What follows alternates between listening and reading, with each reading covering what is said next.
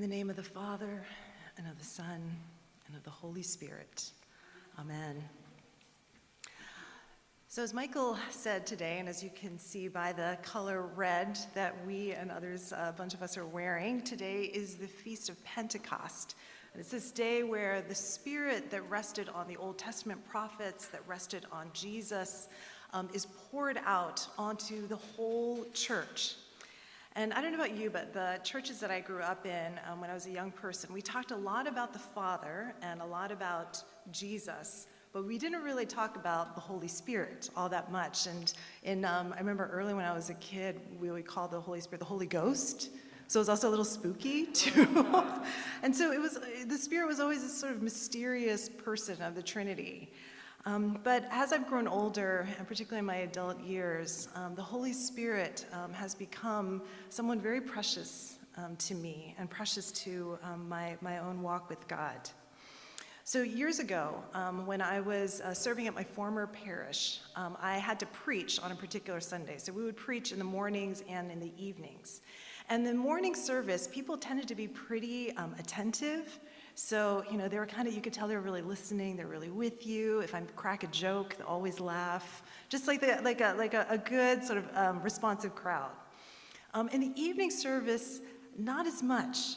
And so some of it was because a number of the folks who came to the evening service didn't hadn't slept for multiple days because they were living on the streets. You know, had endured just incredible trauma, um, were struggling with mental illnesses and addictions. And so, very understandable. It was a very normal um, experience for me while I was preaching to hear loud snores from different parts of the sanctuary. And it's, you know, not great for my ego, but I'm like, I understand. If I hadn't slept all night, I would be sleeping too. And so I had preached in the morning service, and I was, I was telling a joke, and everybody laughed in the morning service.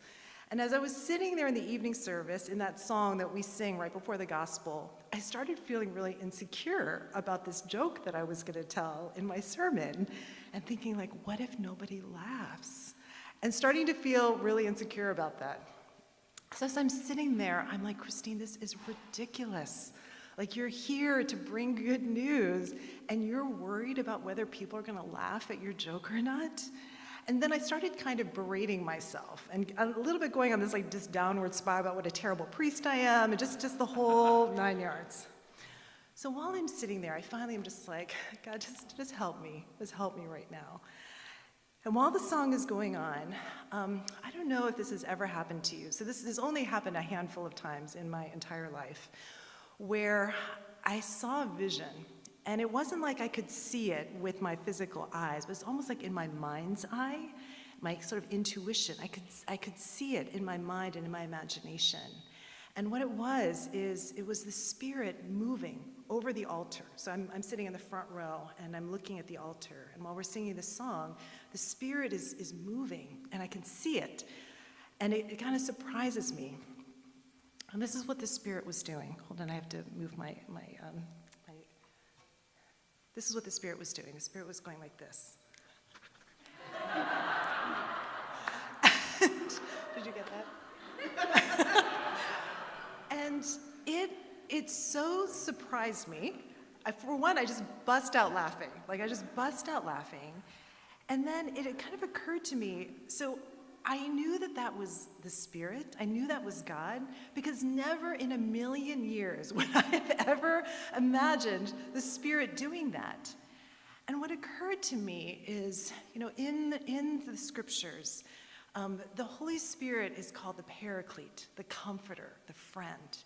And it struck me as I reflected on it later, like that's what a friend does, right? Like a friend knows you. A friend knows um, how to lift your spirits. And in that moment, the Spirit saw my downward spiral in the middle of that moment and, was, and made me laugh. And suddenly made me realize one, how ridiculous I was being, um, but then two, like lifted that insecurity and that anxiety off of me and helped me become more free in that moment. So the Apostle Paul talks about how um, he says in, in 2 Corinthians, Now the Lord is the Spirit, and where the Spirit of the Lord is, there is, yes, liberty, freedom. And in, in other words, it is the nature of the Holy Spirit to bring freedom, to bring freedom to us individually, to bring freedom to us as communities, to bring freedom to our world in all the ways that we are bound individually and systemically. And so you know that when the Spirit is present, the Spirit's main thing is where is there bondage? You know, where is there brokenness? How can I bring freedom to that moment? And in that moment, the Spirit saw Christine is going on a downward spiral and she's not free to preach good news. And so let me give her freedom in the way that I know she's going to be able to receive it. And I was able to in that moment. And it's freedom, not in that sort of very Western, individualistic, American way where it's all about my rights, but it's always with the Spirit. How, how, do, how can we make these people more free to love? You know, to love their neighbor, to love this world. The second story I thought of um, in regards to the Spirit and how the Spirit has become very precious to me in recent years. Um, Ian, when he preached a few months ago, actually made reference to this story that I've shared before, but I want to share with um, those of you who may not have heard it. So this is another day. I'm, I'm heading to church, and um, I'm so late to this meeting. And I remember I was on the BX19 bus going across 145th Street in Harlem, and like the bus is so slow and it's taking forever. And I finally get to my stop over by the one train, and there's this older woman who's standing in front of me, and she's taking forever to get off the bus. And I'm like, you know, like, you know, just so antsy. And, um, and she finally gets off the bus. And you know when it's like she's finally on the street and I'm trying to like get around her.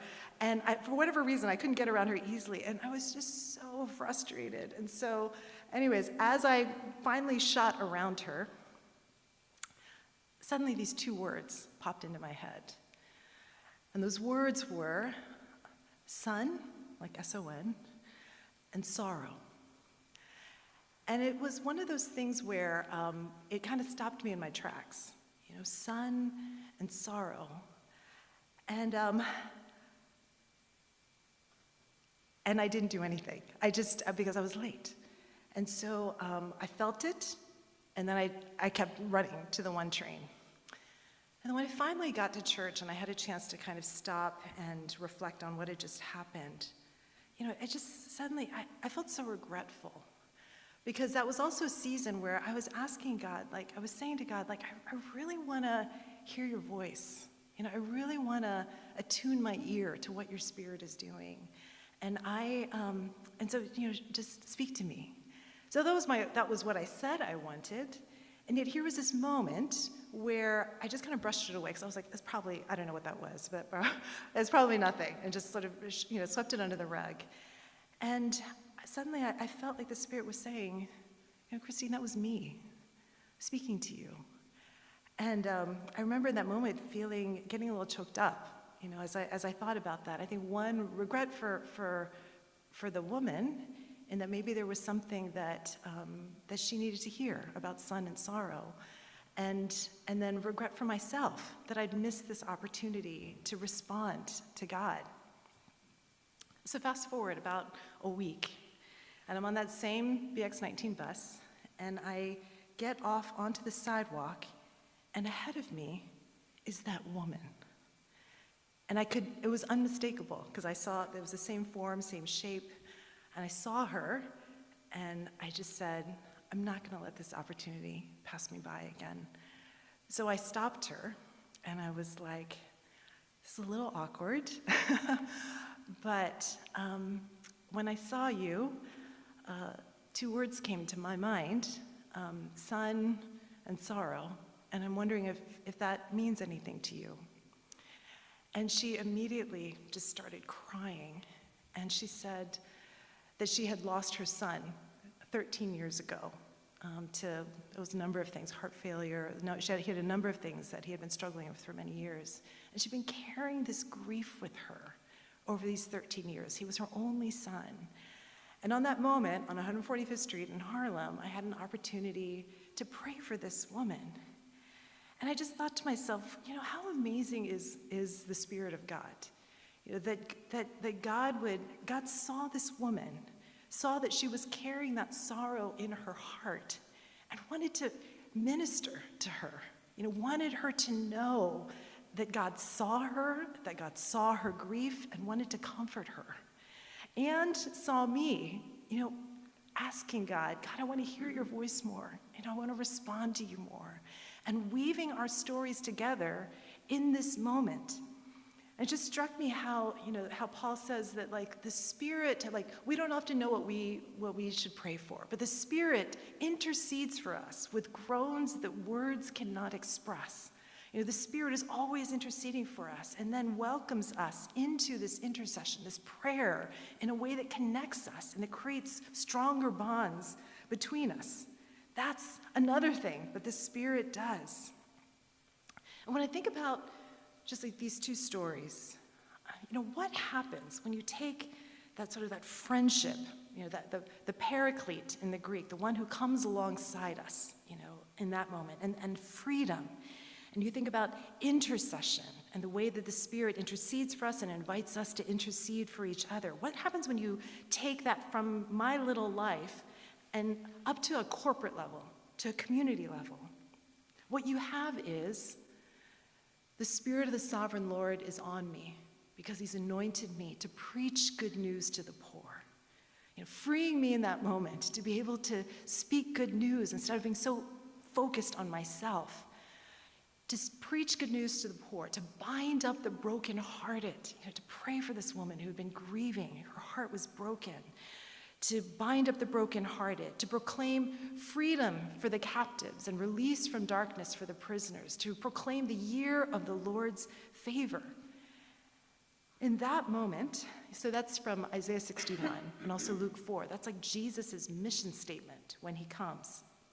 And what happens is, when you take it to a community level, you realize the Spirit is not interested in lone individuals. Like the Spirit is not interested in lone rangers. The Spirit is interested in creating this new community. You know, like I, I, think it was in the, in the Acts passage where he was quoting the prophet Joel, who said, I'm going to pour my spirit out on all flesh. You know, your young men are going to dream dreams, and your slaves are going to, you know, see visions, and just every single person, not a single person is going to be left out of this movement of the Spirit. It's the whole gospel for the whole world through whole people my sister um, Grace, that's the, the tagline of my sister Grace's missions agency, where she just became the head. The whole gospel, so not just you die and you go to heaven, but the whole gospel shalom, healing, salvation for the world, peace and justice and reconciliation. The whole gospel that comes through Jesus for the whole world. Nobody is left out. There's no us and them, but the whole world through whole persons.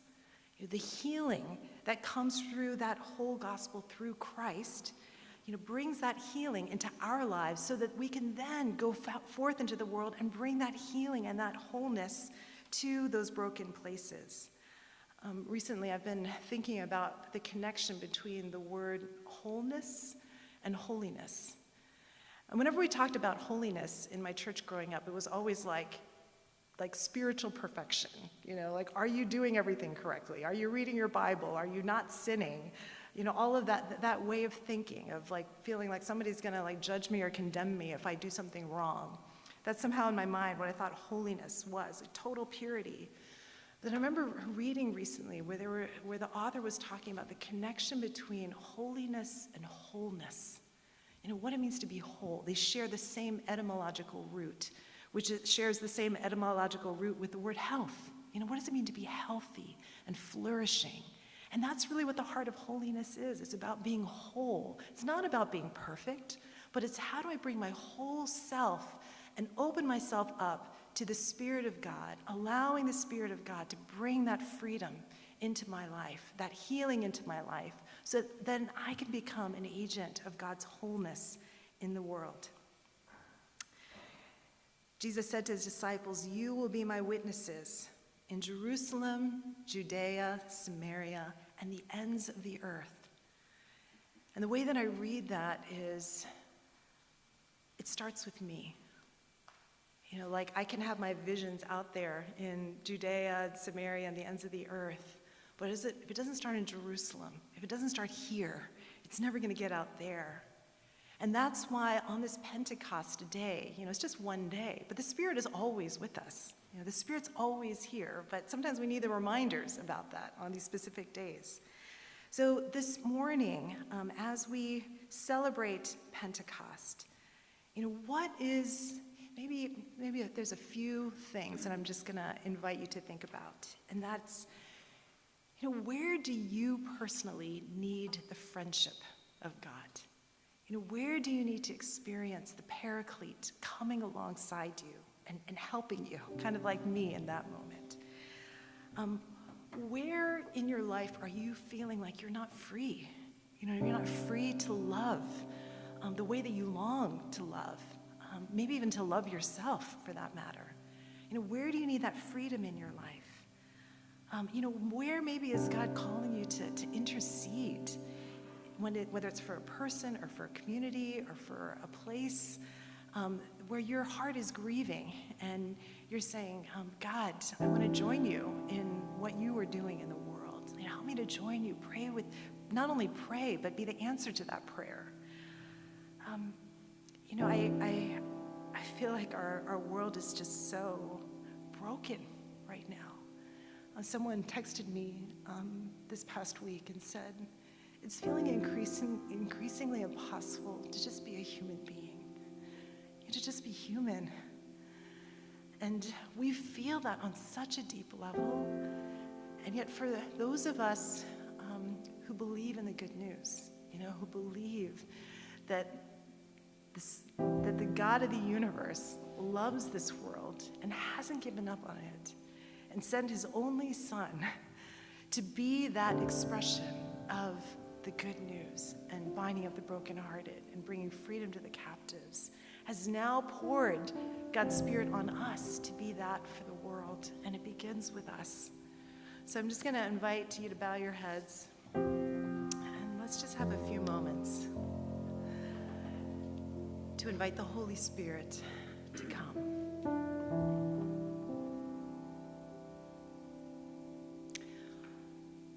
Where do you need God's friendship today? Where do you need the freedom that comes because of Christ today? You know, how is God calling you to be an intercessor, someone who stands in the gap uh, between God's wholeness and the brokenness of our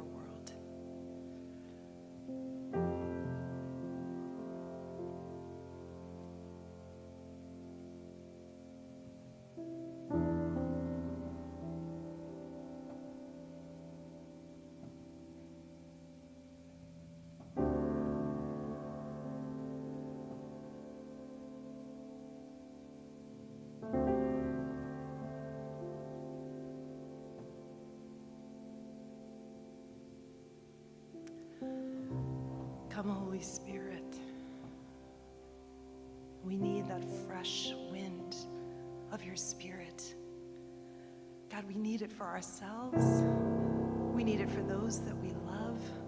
We need it for our world. And God, I confess to you that I have definitely been feeling really weak these days and tired